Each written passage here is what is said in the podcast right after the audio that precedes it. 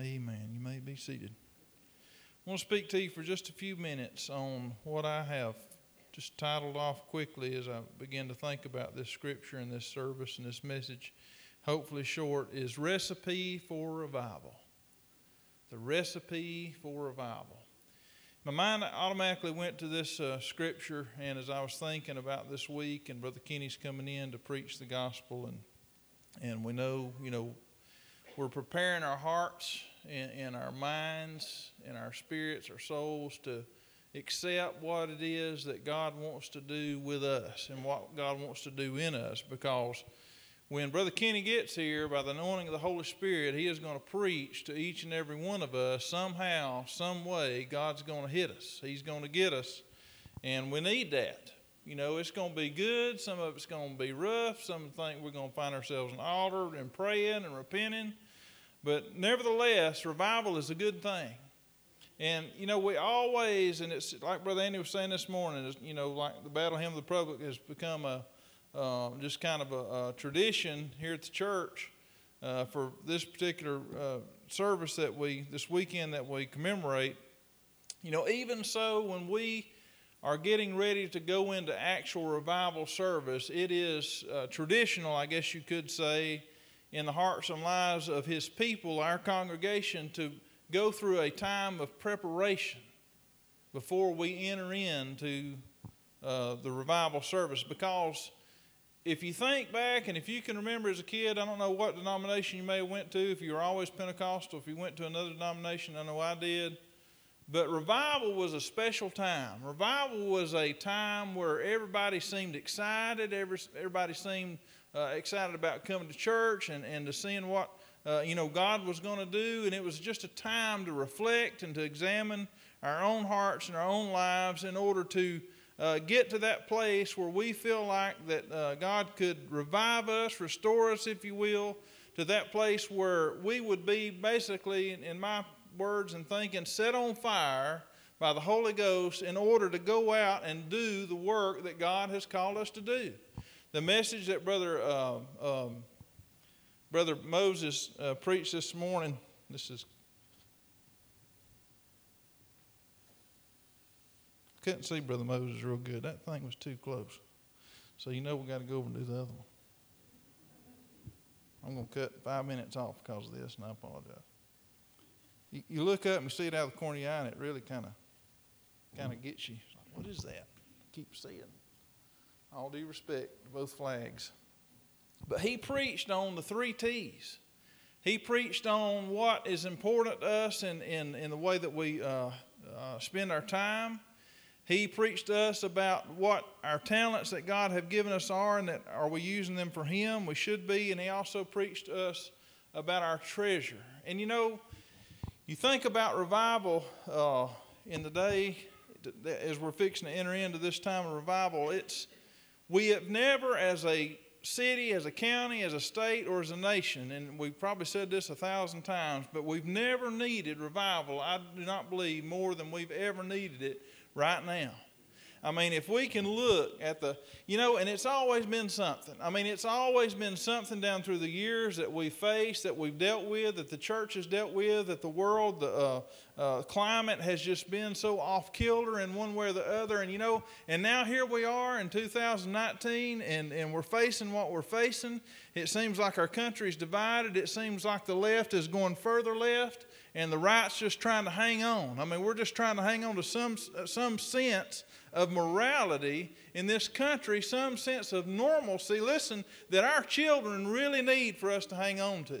I mean, and if we do not take the time in our home, this thing's going to go to sleep on me if I ain't careful. I didn't want it to do that. But if we're not careful, we will lose, listen, the normal existence and the normal culture Brother Moses talked about. We'll lose that normal uh, uh, uh, way of life that we have now. It's being threatened even now as we speak all the things that they're trying to pass through Congress, they're trying to pass and make law and to impose upon us Christians, and, and, not to mention that the enemy of Christianity, listen, is already at work. I mean, it has rose to the, uh, the ranks of leadership listen, in the halls of our government, if you don't think that there are people right now behind the scenes that are trying to wipe out Christians, it's a religion. They have their own religion, all attributed to exactly that. Just eradicate the infidels. Just, just take them out, wipe them out. If September 11th, 2001 wasn't a lesson for us, and you know that you know people got right, people got in church. Oh my goodness, what's going to happen? And what happened two, three, four months down the road, two years down the road, five, ten, fifteen years down the road, it just seems like oh yeah, that's that happened. But you know, it doesn't take away from the principle of what took place. That was the enemy uh, uh, of, of our country. It's the enemy of all that we call uh, decent and, and moral. The enemy of Christianity came right in and done the damage to this country. Listen, that the enemy intended for that to do. What's it going to take for this country to turn around? I couldn't help but notice when I was uh, getting ready for this message was to think about where God has put us positionally right now as a country. And, and I know go back to that, but, but it just it is what it is because we, we've been blessed with a president who is for the Jewish people. I mean, he is 110% uh, uh, for the Jewish people, the country, uh, uh, the nation of Israel. We have a vice president who is a Christian who makes no bones about uh, what he is and where his allegiance is. And, and I think that's God just allowing us a small space of time, a window, if you will, in order for us to be able to rise up and be the church that he called us to be. You know, and if we're going to have revival, and we know we're going to have what we call revival services around here this week, it's going to be great. I mean, we, we all know if, you, if you've come, if you've been in revival service here at Pentecostal Worship Center, you just it's not something that you want to miss. You know, the past three or four years, uh, Sister Tanya and I and our family, somehow it worked out to where we were gone or something came up and we've not been able to make uh, a couple of them. And, and I've missed that. I mean, you missed that spiritually throughout the year because that is a time when we get our tank filled, so to speak, or refilled, and, and it, it's just a time to take stock and to look at where we are. And the message that Brother Moses uh, preached this morning just goes right along with what we're fixing to enter into. Where God has uh, called us, our time that He has called us to, the, the talent and the treasure. But you know, I, as I was thinking, and I'll get back to the text here in just a minute, if we're going to have revival, if our nation, if our country is going to somehow pull out of this, this, you know, here's the sad thing about it. You know, I'm 45 years old. People like Brother Richie and, and my wife and others that are my age, we know what we feel like normal is. We, we can remember the way we were raised. We can remember uh, going to the house of the Lord. We can remember that uh, God and country, our flag, uh, our nation, our military, our law enforcement, they were, they were people and things that we respected and revered. And now we have a generation, listen, that if we don't do our job as the church, they will not have that same respect for these things that we hold dear. Our Constitution, that is the dearest document outside of the Holy Bible that we have as a country that we operate on, that we are founded upon. But we have a generation that they're, they're seeing everything under the sun that our parents and our grandparents taught to my generation that was dear and that was necessary and needful to exist and to live a good, moral, clean life. They're seeing a whole different ball game, a whole different presentation put to them that none of that stuff matters, that you just do whatever you want to. I seen a lady on, on some uh, network, I don't, I don't know what it was, but she had a uh, bullhorn, what I call them, and she was screaming out to the top of her lungs, just very short phrases, and she was making a speech about how they were pro abortion and they were going to continue to fight to be able to have abortions. And I think Brother Jeff Duval, I mean, this was a, uh, this was a national syndicate uh, that, that had posted this short video. And Brother Jeff from Dry Valley Baptist Church commented on there something like, uh, uh yeah, it's your right and, and it's your uh, uh, body or something, but you're doing it at the expense of murdering a baby. He just called it what it was. And, you know, for somebody, I mean, to get on a pedestal with a bullhorn and to die on the mountain of, you know, you have those moments in life where you're going to stand up for something and you're not going to back down.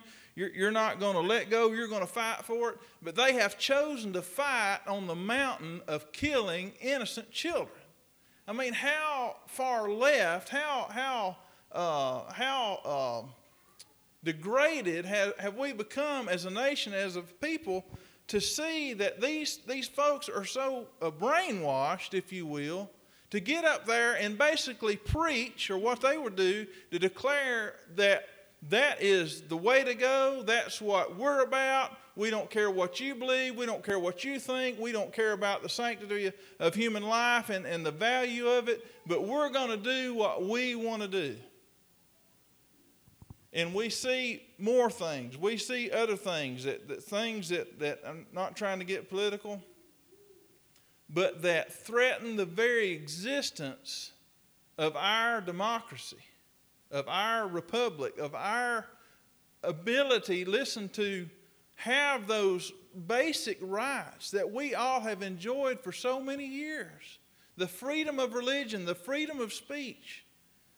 And we have those that are coming up through the, the, the ranks of, uh, of government that seek to pull those things away from us.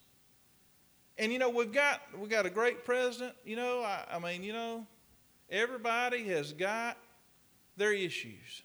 Okay? I got mine, y'all got y'all's. Y'all probably know what mine are. I may or may not and don't really want to know what y'all's are. But it, it, you know, I mean, is that just real? Is that just real preaching? Okay.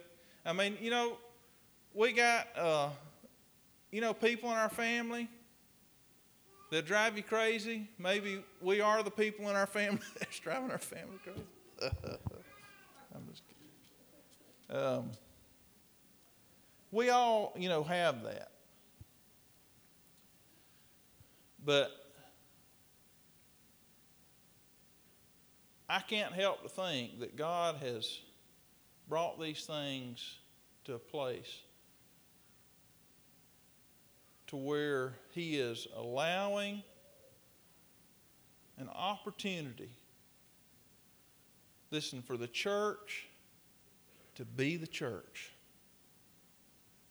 But if we're going to have a turnaround, if we're going to see anything change in our laws and our legislation, if we're going to see any kind of dynamic shift towards what is decent and what is moral and what is wholesome, where we're not afraid to take our children out in public to a public gathering for fear of what they may hear or what they may be exposed to, or we can simply turn on the television and even on the news and be afraid for what our children may. I tell you, just to tell you, when my, the news went on, the news station went on, my kids, until they were a certain age, they didn't hear a lot of that. And the, even still, when they got on to a certain age, they still didn't hear a lot of that craziness on there. I turned it off. Somebody go there, so and so done so and so in the name of so and so. And it's the most horrendous, hideous uh, stuff that'll just melt your ears, but they didn't hear that. And they don't need to hear it. But if we're going to have a shift to where we turn back to what our founding fathers intended for this country to be and the church to be, listen, it is only going to come through the church. Revival, listen, will not come through Wall Street. Revival will not come through our city council, our county uh, uh, uh, commissions. It won't come through our governors or our representatives. Listen, revival is only going to come through the vehicle, through the body of Christ that God has ordained, and that is the church, and that is us. And I think what we have to do, and what I have to do, is I was, uh, you know, studying over this, and the Lord just started giving me these thoughts, and I've done my strings and done went to sleep, so maybe I'll be all right without them. Is that it has to start with me. It has to start with you. It has to start with us as a local body. Revival's got to start somewhere. And, and, and there was a note I wrote down. This wind keeps blowing the Bible page. That when we decide to get serious with God, that is when God will get very serious with us. But you know, you will never meet Him on that level.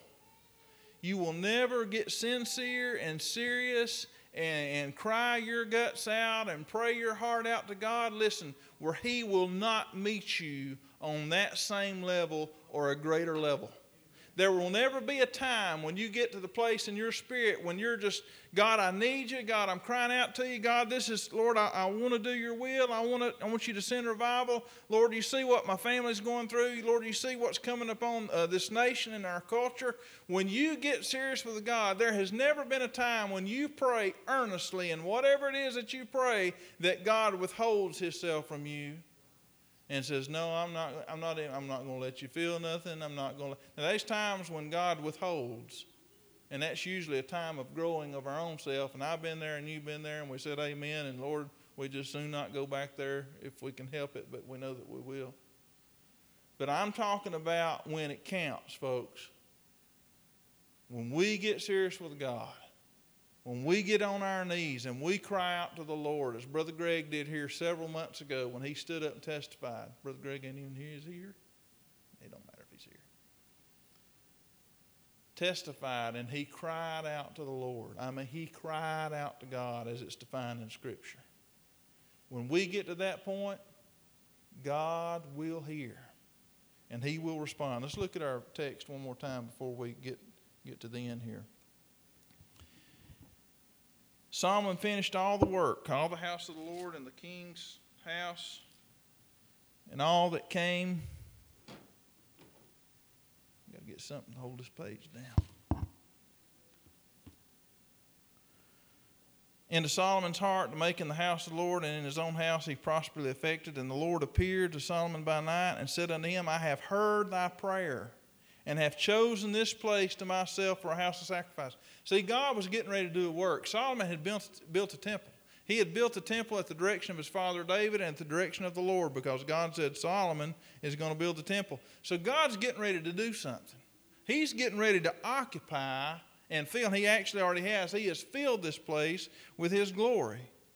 And so he, he's telling Solomon, Look, I've heard your prayer, and I have chosen this place for a place that I will dwell, a place for myself, a house of prayer, a house of worship where I will receive sacrifice.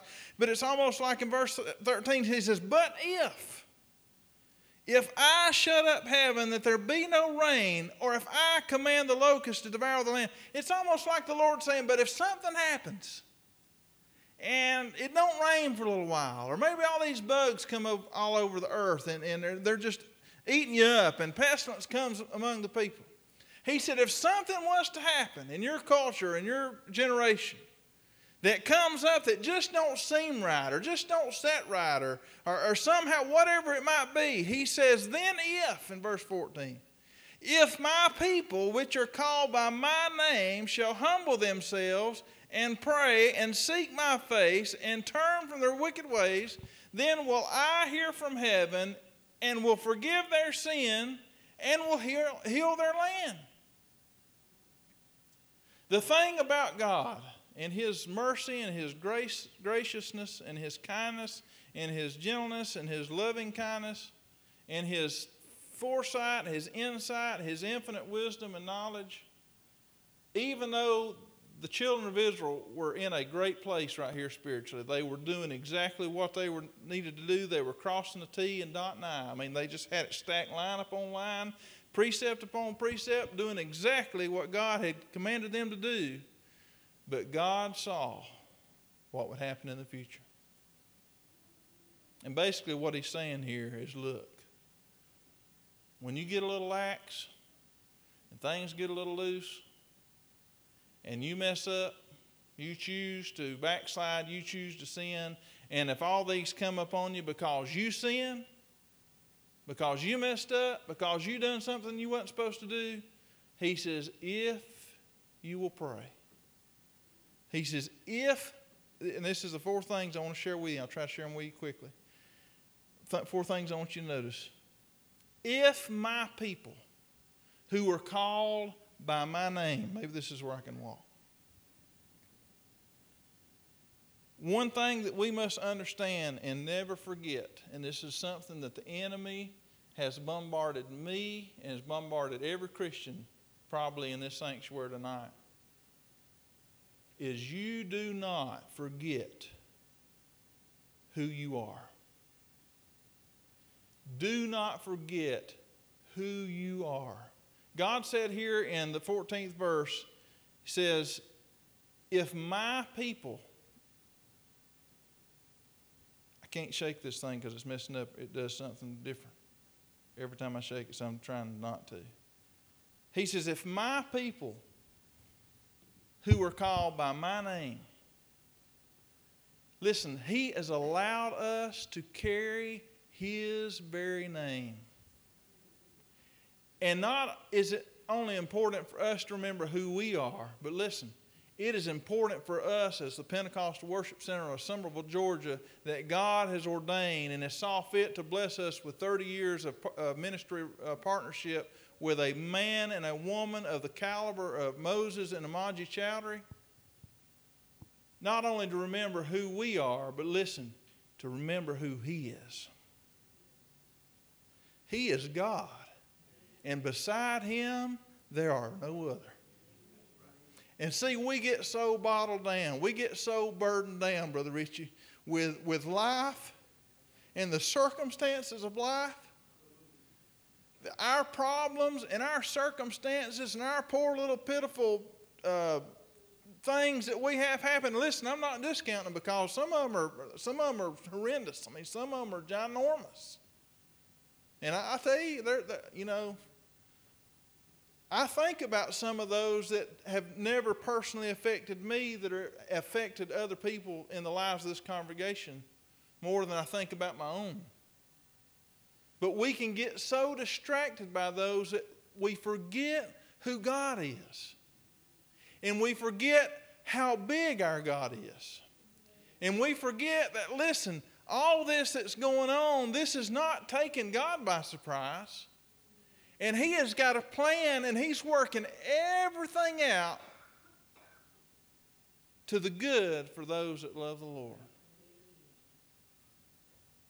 I really shudder to say this. I really shudder to say this. That Brother Kenny Moore stood right behind this pulpit and he says, I'll tell you, I do not understand it. He said, but somehow in this circumstance, God is receiving the greater glory. Folks, I can't even begin to define what that means. But when he said that, something touched me, something got a hold of me that, man, that is the only answer that there is for this. Somehow, as bad as this is, and as bad as this circumstance is, somehow through that, even though it has affected God's people, and God's people on a national level have been affected by the crisis and the circumstance that we're in, but somehow that this is going to go far better to the glory of God, listen, than it has went to our hurt. If we shall humble ourselves, and in my notes, I put, and remain humble. You know, humility is a, is a, is a funny thing, I guess. It's, it's something that is on the forefront of my mind a lot. And I don't know, you know, I don't know where in, in my childhood that God, I hope, I feel like graciously taught me a lesson uh, by that. But anytime there's been an increase, anytime there's been a step up, or anytime there's been a time of blessing, the Lord has always been quick to remind me humility. Humility. Be humble. Stay humble. And I have done my best, and I'm not patting myself on the back, but I have done myself best before God.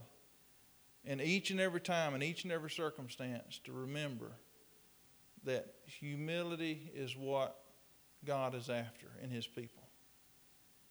He says, if we will humble ourselves, if we will be poor in spirit, as the Beatitudes say, blessed are they that are poor in spirit, for Richie White. They shall they shall be filled. Let's just look and see what it says. Richie's my walking Bible, and I depend on him a lot to finish verses.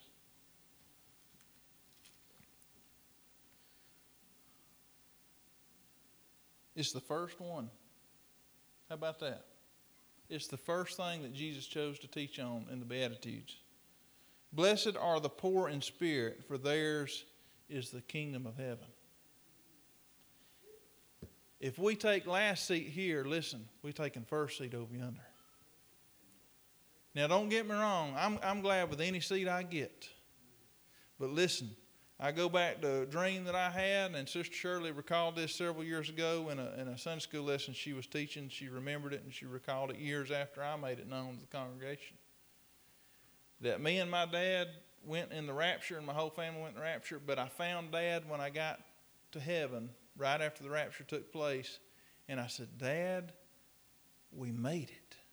Dad, I made it.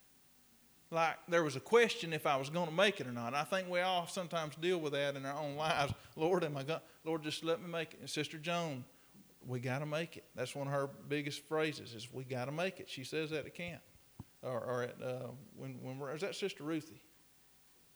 Sister Joan, we got to make it. But I just want to make it. And when he says, humble yourself, poor in spirit, it's, it's synonymous. He says, and then if they will pray and seek my face, anything that comes to us that's been said, I think it was uh, Martin Luther that said it, from God will come to us through prayer.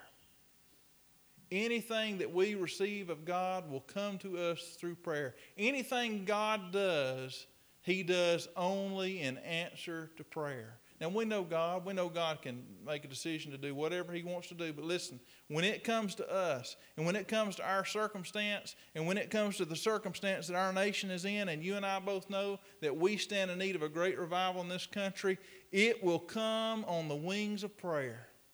And who is it that's going to pray? Wall Street, Hollywood, they forsook Georgia. Good riddance. Y'all can just go right on because I do not care. Y'all need, y'all need Jesus. I mean, that's what they need. And they need, and we need to pray for them. You know, and I, and I, I shouldn't even say this, but I admit there, man, really? He's for abortion? You know, and I, you know, hang ups. I mean, you know, whatever. But when we will pray, and if we'll pray, God will move. If we'll turn from our wicked ways, and I need to read this one, we must allow the Lord to examine our own lives. We must allow Him to examine our practices. I'll throw in our routines, our speech, our words, our thoughts, and the very intense intent of our heart. As David said in the book of Psalm or in Psalms, and Lord, see if there be any wicked thing in me. See if there's anything in me that is wicked. You know, and the thing about it is, I'm preaching to a Sunday night crowd or speaking to a Sunday night crowd. You know, it's not that I'm sitting here saying that we've individually committed some gross sin or as a congregation have committed some gross sin, but if we could just stand in the place of our nation for just a minute, because we are. America. We are the United States. And take that responsibility upon ourselves. And if we could do what the verse says next and turn from our wicked ways, which is simply to say, if we would just repent. If we would just repent. Now, I don't know about you, but when I pray, every time I pray, I repent. I mean, I just do that. I mean, I just, Lord, I don't want anything to be between me and you. Lord, forgive me of it. Help me. And I, I pray that prayer. I get that out there because I prayed it this afternoon. I said, Lord, I don't want anything to hinder tonight's message. I don't want anything to hinder from me being able to be used by the Spirit of God, for anything to interrupt that flow of the anointing of the Spirit to just touch my mouth, and for the only the words that come out of my mouth to come directly from you. I said, if there's any sin, if there's anything there, well, guess what? Well, this, we need to deal with this. We need, started dealing with some things specific only to me. But if we'll repent, and then it says, then God will hear us and He will heal us. And I've already said it that revival, the recipe for revival in this scripture we find, it's only going to come if we, the church, follow the steps for Him to send it. There ain't nobody else looking for revival, folks. You folks on the job, if they ain't Christians, they ain't looking for revival, Sister Maddie. The folks that we pray for that need Jesus looking, they ain't looking for revival, but listen, they hoping that revival will show up in you. Because as much as you're around them, they know something is missing in their life. And the Spirit of God, listen, which possesses your body, is evident and prevalent among them, and they know the difference. And when we get on fire and we have that true time of revival, and the Holy Ghost comes down and burns out the dross, and Lord, I know I need it burn out and burns it out in all of us and sets us on fire, and we go back to that job the next day or the next week, and people see a difference, and then they ask, What's that difference? What's the scripture say? Be ready to give an answer.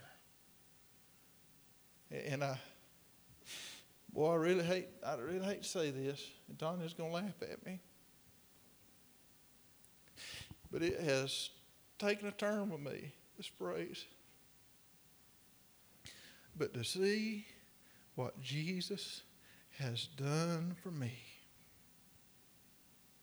Jesus has done everything for me. He has saved me. He has called me with a holy calling. He has set us free from the chains of sin and bondage. He has changed our direction, our eternal destiny from one of, uh, of, uh, of, of judgment and one of darkness to one of eternal joy and eternal happiness, eternal peace.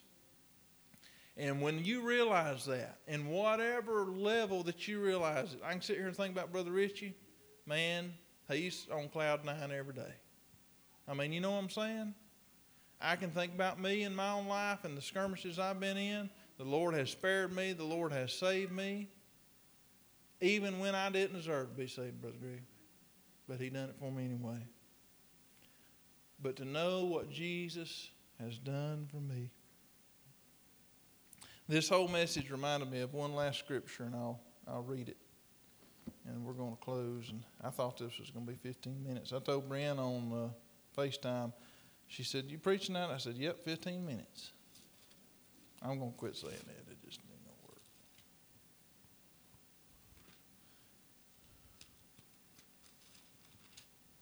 Let's, let's look at just a couple of scriptures as we're fixing to close. I mean, we're really fixing to close.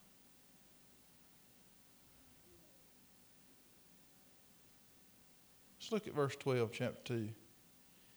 Uh, Acts chapter 2, verse 12. All the people come boiling out of the upper room and all the people that were standing around. Let's look at verse 11. Cretians and Arabians, we do hear them speak in our tongues, the, in our tongues, the wonderful works of God, and they were all amazed and were in doubt, saying one to another, What meaneth this?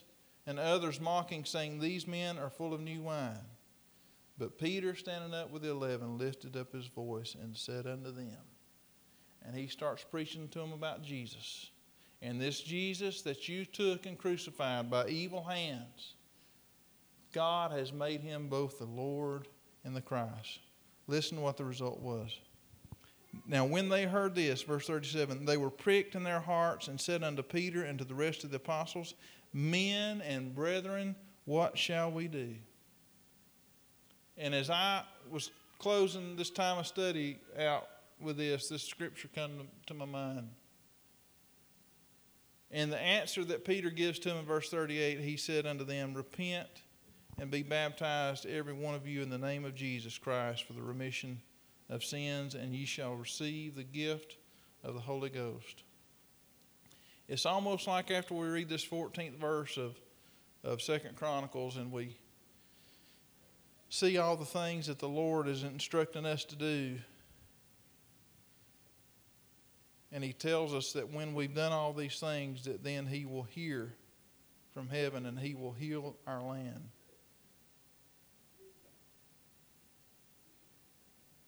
We ask ourselves tonight this same question. This is kind of the way it hit me was Pentecostal Worship Center. Men and brethren, what shall we do now? We live in one of the greatest times that we have the greatest opportunity, and I know this has been said from the pulpit, but this has been on my heart with this message, to be the church that Jesus intended for us to be. But we must ask ourselves a question Men and brethren, what shall we do? And we've got to follow Second Chronicles chapter 7 and verse 14. We've got to turn to the Lord. We've got to remember who we are. We've got to pray. We've got to repent. And then when we do that, He will hear us. He will heal us. Acts 3, what we just read. He will baptize us with the Holy Ghost, fill us, listen, set us on fire so that we can be the church that He intended for us to be. It's not going to happen. I'll say this and I'll hush. It's not going to happen with any other club. We're not a club. It's not going to happen with the Optimist Club. It's not going to happen with the Rotary Club. It's not going to happen with the Garden Society. But if this nation is going to turn around before the rapture takes place, if there's going to be a great revival, then revival has to, it has to, it has to begin with me. It has to begin with you. Would you stand this evening?